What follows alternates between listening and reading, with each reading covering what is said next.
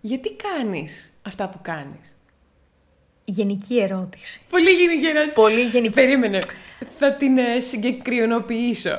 Λοιπόν, ε, γιατί δημιουργείς τα πράγματα που δημιουργείς; Στο Linguatry και γενικότερα. Αλλά ας πούμε συγκεκριμένα στο Linguatry. Γιατί υπάρχει το Linguatry. Αρχικά το Linguatry ξεκίνησε σαν ένα χόμπι περισσότερο. Ήταν η πανδημία, ε, είχαν περάσει, α, δεν ξέρω, ίσως είχε περάσει ένας μήνας, ε, νομίζω κλείσαμε τον Μάρτιο του 20 και είχε περάσει ένας μήνας που δεν έκανα απολύτως τίποτα. Ήμουν στο σπίτι, είχα κοιμηθεί πάρα πολλές ώρες, είχα χορτάσει ύπνο και ήμουν σε φάση έχω πάρα πολύ ενέργεια να κάνω κάτι, αλλά δεν μπορούσα να κάνω τίποτα. Και έβγαινα έξω, είχαμε κήπο, οπότε έβγαινα έξω στον κήπο και καθόμουν στον κήπο. Λέω ίσως να ξεκινήσω να διαβάζω κάποια βιβλία. Ξεκίνησα να διαβάζω βιβλία, αλλά και αυτό το βαριόμουν λίγο. Έλεγα θέλω κάτι πιο να χρησιμοποιήσω την ενέργειά μου. Οπότε είπα ίσως πρέπει να ξεκινήσω τρέξιμο. Και εγώ γενικά δεν τρέχω ποτέ. Ναι.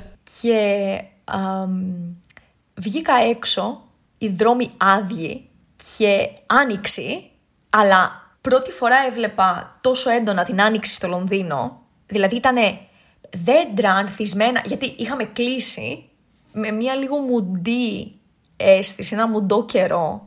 Βγαίνω έξω, δέντρα καταπράσινα, γεμάτα φύλλα. Άνθρωπος ούτε για δείγμα, λέω τέλεια, θα ξεκινήσω να τρέχω. Γεια.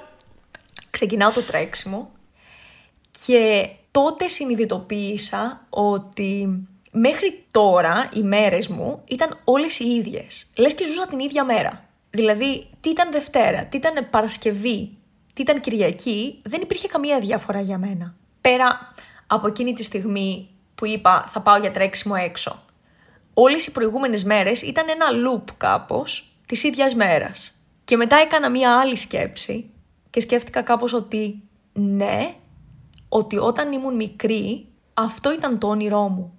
Όχι βέβαια να είναι ένα loop της ίδιας μέρας, αλλά να σταματήσει ο χρόνος. Αυτό σκεφτόμουν πάντα και έλεγα «Ω, μακάρι να σταματήσει ο χρόνος κάποια στιγμή και να μην πρέπει να κάνω κάτι, απλά να κάνω ό,τι θέλω».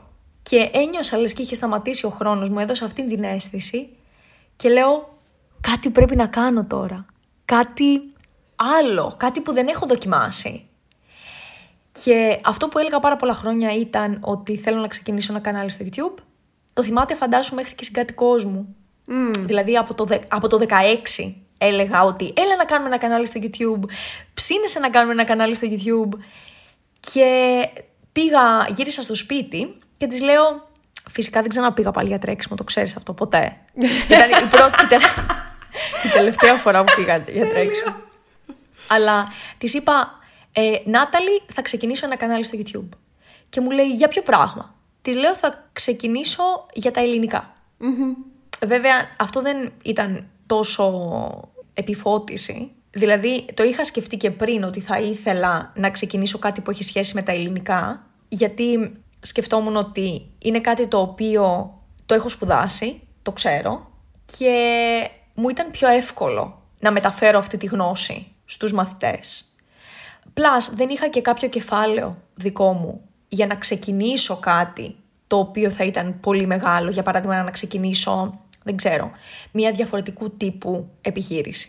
Οπότε όλα αυτά μαζί, κάποια λογικά, κάποια παράλογα, ε, έφτιαξαν το πρώτο επεισόδιο, το introduction που έκανα στον εαυτό μου α, στο Lingua Tree, το introduction που έκανα για τον εαυτό μου στο, στο Lingua Tree και μετά σιγά σιγά ξεκίνησα να φτιάχνω μικρά επεισόδια στην αρχή και συνεχίστηκε. Απαντάω εγώ σε αυτήν την ερώτηση τώρα. Δεν νομίζω. Α, ναι. Απαντάς πάρα πολύ ωραία. Α, ναι. Απαντάς πάρα πολύ ωραία, γιατί η επόμενη μου ερώτηση είναι γιατί πραγματικά έχεις κάνει το Lingua Tree. Γιατί πραγματικά έκανα το Lingua Tree. Κοίτα, νομίζω ότι ο πραγματικός λόγος που έκανα το Lingua Tree ήταν επειδή Πώς να το τοποθετήσω, δεν ξέρω. λοιπόν, α,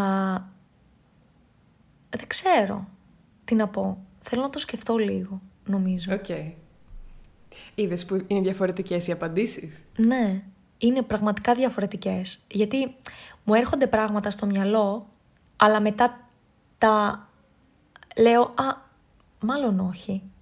Mm. Οπότε θέλεις να, να μου πεις εσύ γιατί ξεκίνησες το 6000 Islands και μετά να σκεφτούμε μαζί γιατί πραγματικά το κάναμε. Ωραία, ναι. Λοιπόν, εγώ το ξεκίνησα, ε, ήθελα κι εγώ για πάρα πάρα πολλά χρόνια να κάνω βίντεο, να κάνω podcast.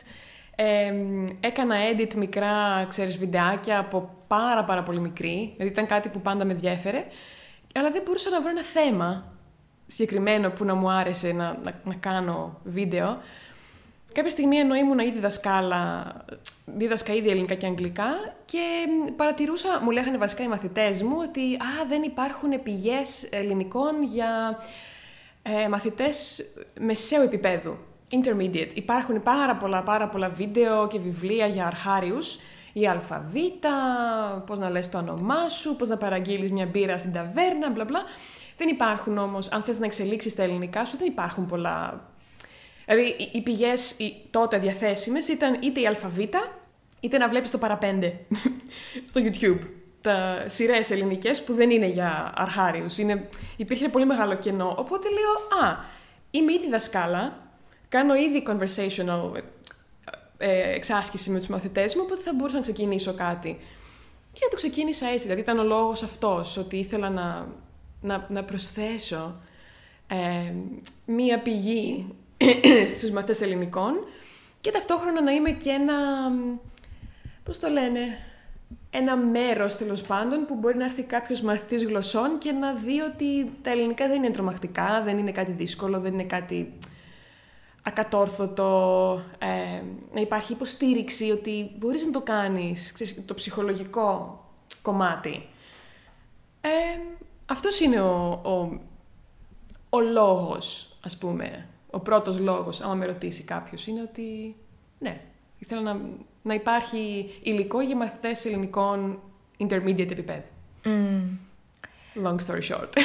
Ο, πολύ ενδιαφέρον. Η δικιά σου, βασικά η δικιά σου εξήγηση ήταν πολύ πιο δομημένη από τη δικιά μου. Η δικιά μου είχε μια δόση μαγείας μέσα στο άσχετο. Κοίταξε, θα σου πω. Ε, επειδή συμπτωματικά και εγώ μες στην πανδημία ξεκίνησα, βασικά στην πανδημία ξεκίνησα το blog. Είχα ξεκινήσει με ένα blog στο οποίο έγραφα άρθρα στο, τα οποία εξηγούσαν την ελληνική γραμματική με πολύ απλό, πολύ φαν τρόπο, με χρωματάκια, με emoji, με παραδείγματα από την αληθινή ζωή. Ε, μετά κατάλαβα ότι επειδή ζούμε στην εποχή που ζούμε και ότι πολύ λίγοι άνθρωποι διαβάζουν πλέον άρθρα και ότι οι πιο πολλοί άνθρωποι βλέπουν βιντεάκια, ή ακούνε podcast, οπότε λέω ας το μεταφέρω, αλλά ήταν εξίσου χαοτικό, μαγικό και εγώ με τρέξιμο ξεκίνησα. Λέω θα πάω να τρέξω μες στο lockdown και μου ήρθαν και εμένα. Ήταν πολύ παρόμοιες οι ιστορίες μας. Άντε. Ναι, ναι. Δεν το ήξερα αυτό. Εγώ ε, ξεκίνησα το κανάλι τον Απρίλιο του 20. Ε, και εγώ κάπου, κάπου εκεί Μάιο. Μάιο το podcast και Οκτώβρη τα βιντεάκια, κάτι τέτοιο. Δηλαδή. Πόσο φοβερό!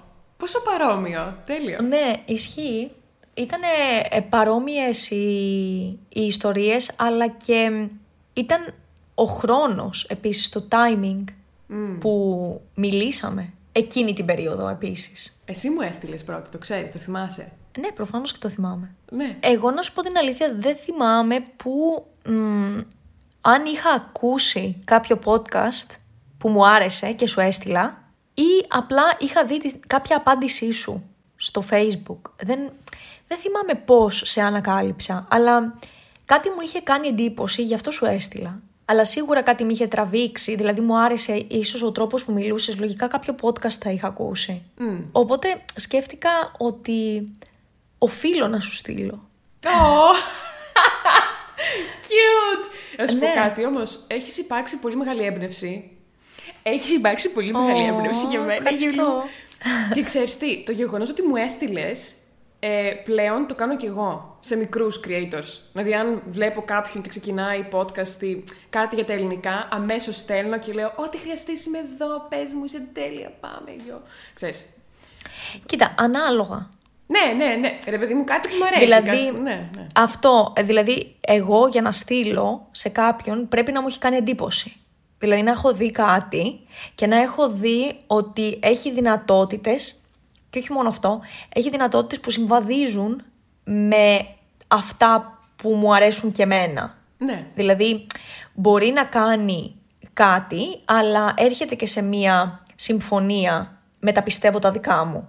Γιατί μπορεί κάποιος να είναι πολύ ταλαντούχος, αλλά να μην συμφωνώ με τις ιδέες και με το υλικό το οποίο προβάλλει ή παρέχει στους μαθητες Και να κάνει τρομερό editing, να κάνει τρομερά, πώς να σου πω, να έχει τρομερές, ε, δεν ξέρω, να είναι πολύ ενδιαφέρον το υλικό σαν παρουσίαση, αλλά να μην μου αρέσουν α, οι πληροφορίες που παρέχει, για παράδειγμα. Σε αυτή την περίπτωση δεν θα έστελνα να πω, ξέρω εγώ, ότι μπράβο πάρα πολύ καλά. Δε- δεν θα το έκανα. Ε, ναι, γιατί δεν θα πεις και ψέματα ότι τέλειο το υλικό σου, μπράβο, μπράβο. Και να... ναι, Ε, ναι. ναι. Τώρα πάμε στα βαθιά. Ποιος είναι ο πραγματικός λόγος που ξεκίνησες εσύ, κατά τη γνώμη σου; Λοιπόν, ναι, κάνω τα βίντεο και τα podcast μου για μαθητές ελληνικών και τα λοιπά, αλλά ο πραγματικός λόγος είναι ότι νιώθω πράγματα με έναν συγκεκριμένο τρόπο και με τα podcast και τα βίντεο μου θα ήθελα να δω αν υπάρχουν άλλοι άνθρωποι που νιώθουν πράγματα με τον τρόπο που εγώ νιώθω πράγματα. Βλέπω τον κόσμο με ένα πολύ συγκεκριμένο τρόπο και αυτό νομίζω φαίνεται στα βίντεο μου και στα podcast μου. Τι νιώθω, πώς το νιώθω, τι βλέπω, πώς το, πώς το αισθάνομαι. Και θέλω πάρα πολύ να έρθω σε επαφή με ανθρώπους που σκέφτονται το ίδιο. Κάποιες φορές το... Αυτό που κάνουμε, ξέρεις, το editing και να γράφουμε τα κείμενα και να κάνουμε το filming, είναι μια διαδικασία μοναχική. Περνάω άπειρες ώρες, αμέτρητες ώρες, μόνη μου, σε ένα γραφείο, σε ένα τραπέζι, με ένα λάπτοπ. Και όταν βγαίνει το βίντεο, όταν βγαίνει το podcast, η ελπίδα μου είναι πάντα I hope people get it. Αυτό. Αυτό και ταυτόχρονα ο άλλος βαθύς λόγος είναι ότι το κάνω για μένα, για να αποδείξω στον εαυτό μου ότι μπορώ. Για μένα, νομίζω επίσης ότι ο λόγος είναι πολύ προσωπικός και πολύ πιο βαθύς. Δηλαδή, και σε μένα μου αρέσει να βοηθάω τους άλλους να μαθαίνουν ελληνικά, αλλά νομίζω ότι μου αρέσει εμένα να μαθαίνω ελληνικά. Ναι. Είναι παράξενο, αλλά μου αρέσει εμένα πάρα πολύ η ετυμολογία των λέξεων και νομίζω ότι αν το έκανα, αν δεν ήταν κομμάτι της δουλειάς μου, θα το έκανα ούτως ή άλλως. Αλλά θα έκλεβα από τον προσωπικό μου χρόνο, τον ελεύθερο χρόνο που θα ήθελα, δεν ξέρω, να, να χαλαρώσω, να ξαπλώσω. Ενώ τώρα το κάνω χωρίς τύψεις, γιατί είναι κομμάτι της δουλειάς μου. Δηλαδή, τώρα δεν χρειάζεται να πάρω από τον προσωπικό μου χρόνο. Είναι κομμάτι της δουλειάς μου να συζητάω για την ετυμολογία, να συζητάω για γενικές γνώσεις που έχω πάνω στα ελληνικά. Και επίσης ήταν και αυτό ένα όνειρο δικό μου ως παιδί. Όχι ως μικρό παιδί, αλλά όταν ξεκινήσαμε στο σχολείο να κάνουμε φιλοσοφία, προσπαθούσα να καταλάβω τι δουλειά ακριβώς κάνουν οι φιλόσοφοι. Δηλαδή, αυτοί οι άνθρωποι, από πού βγάζουν χρήματα και ζουν. Αυτό προσπαθούσα να το καταλάβω. Και σιγά σιγά, ακούγοντας και διαβάζοντας τα βιβλία, συνειδητοποίησα ότι δεν δουλεύουν, απλά συζητούν. Κάνουν μεγάλες συζητήσεις σε τραπέζια και λέω «Νάτι, αυτή είναι η ιδανική δουλειά για μένα, μακάρι κάποια στιγμή στη ζωή μου να μπορώ να κάνω αυτήν τη δουλειά». Δηλαδή να συζητάω με τους ανθρώπους. Και αυτή να είναι η δουλειά μου. Και νομίζω ότι ως ένα σημείο τα μαθήματά μου έχουν πάρα πολύ πλέον αυτό τον χαρακτήρα. Δηλαδή οι μαθητές μου επειδή είναι ε, ενήλικα άτομα, δεν είναι παιδιά, μπορούμε να έχουμε συζητήσεις για διάφορα ζητήματα που είτε τις αφορούν είτε είναι της επικαιρότητας και απλά ανταλλάσσουμε ιδέες στα ελληνικά και αυτό είναι που μου αρέσει πολύ, δηλαδή ότι εγώ μαθαίνω πράγματα καινούρια. Νομίζω ότι είναι πάρα πολύ προσωπικός ο λόγος που κάνω ελληνικά. Είναι ότι επειδή εμένα μου αρέσει να μαθαίνω καινούργια πράγματα και να ακούω καινούργιες ιδέες. Αυτός νομίζω είναι ένας από τους βασικούς λόγους. Ο άλλος βασικός λόγος είναι ότι όταν ξεκίνησα να δουλεύω στο ξενοδοχείο, σκέφτηκα ότι δεν μπορεί να είναι αυτή η ζωή μου.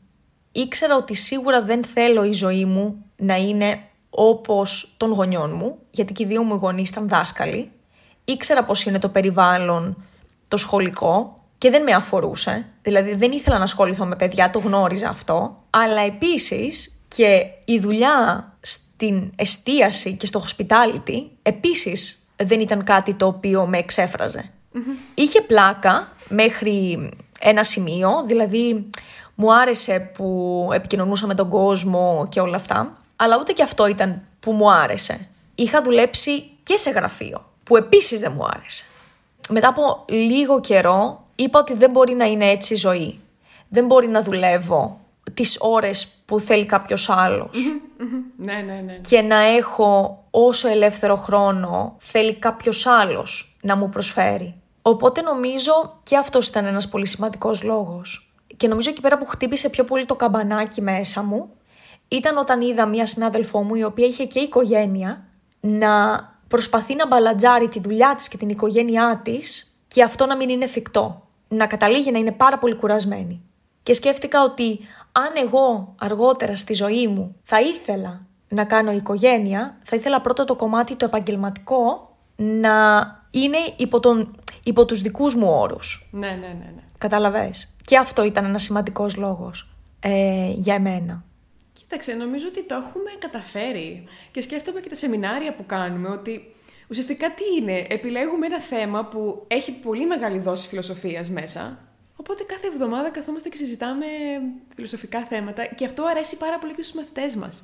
Νομίζω ότι όλους μας ενδιαφέρουν. Όχι όλους, αλλά ξέρεις ότι πολλοί άνθρωποι ενδιαφέρονται για λίγο πιο βαθιές συζητήσεις πάνω σε διάφορα ζητήματα και νομίζω ότι όταν καταφέρεις να κάνεις μια τέτοιου είδους συζήτηση σε μια γλώσσα την οποία μαθαίνεις, παίρνεις μια έξτρα επιβεβαίωση. Καταλαβαίνεις ότι έχεις περάσει στο επόμενο επίπεδο ε, όταν μπορείς να συζητήσεις για λίγο πιο περίπλοκα θέματα. Ισχύει. Είμαστε, πρέπει να είμαστε πολύ περήφανες για αυτά που έχουμε καταφέρει.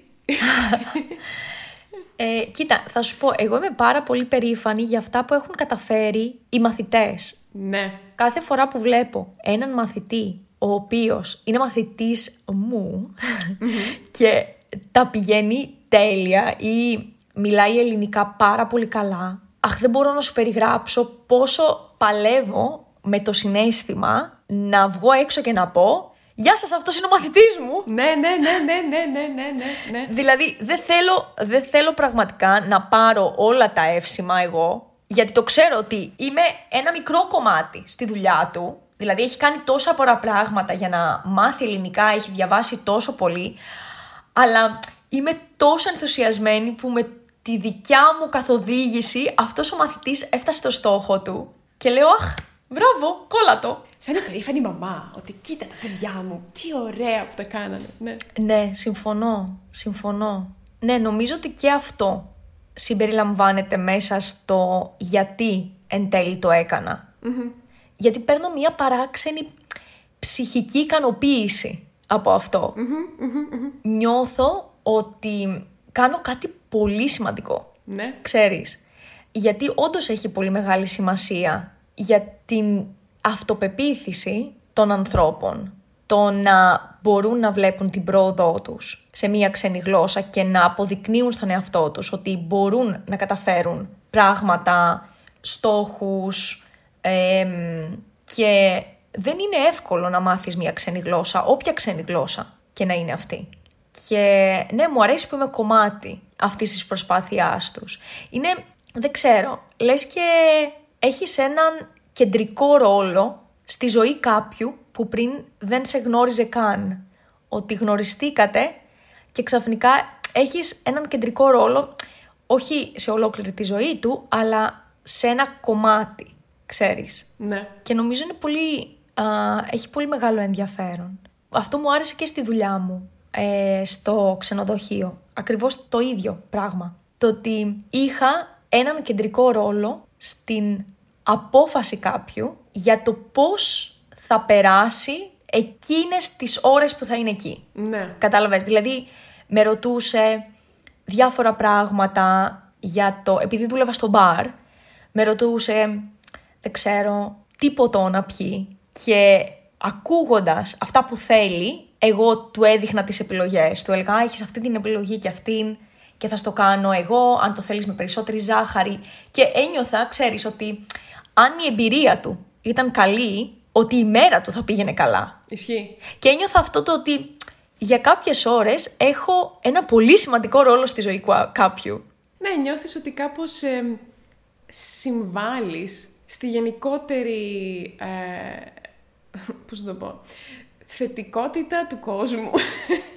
Μπράβο, ναι. Έχεις δίκιο. Είναι του τύπου ότι κάνεις κάτι καλό και αυτό είναι σαν ένα ντόμινο. Ναι. Γιατί αν η μέρα σου ή κάτι μέσα στη μέρα σου πάει στραβά, η αλήθεια είναι ότι σε επηρεάζει λίγο αυτό. Αλλά αν κάτι πάει πιο καλά από ό,τι περίμενες, επίσης σε επηρεάζει. Ναι. Ναι. Και θέλω να είμαι σε αυτήν την α, πλευρά των πραγμάτων. Δηλαδή θέλω να κάνω τη μέρα των ανθρώπων λίγο καλύτερη. Να σου πω, όσο μεγαλώνω, νιώθω ότι τα vibes έχουν πολύ μεγάλη σημασία. Δηλαδή το πώς αισθάνεσαι. Δηλαδή, για παράδειγμα, αυτό που λες για το ξενοδοχείο ή το μπαρ, ότι πηγαίνω για παράδειγμα σε καφετέριες που μου αρέσει πάρα πολύ ο καφές και να πηγαίνω στις καφετέρειε και να ανακαλύπτω καφέδες. Και υπάρχουν καφετέρειε οι οποίες, για παράδειγμα, κάνουν εξαιρετικό καφέ, αλλά τα vibes δεν είναι εκεί. Νιώθεις ότι είτε το προσωπικό δεν, δεν περνάει καλά, ή το management, ή κάτι. Απολαμβάνεις π.χ. αυτό που πίνεις ή τρως, αλλά δεν αισθάνεσαι άνετα. Ναι. Δεν υπάρχει μια ισορροπία στο σύμπαν. Δεν... Τα τσάκρα σας δεν κάνουν align, ξέρω εγώ, κατάλαβες.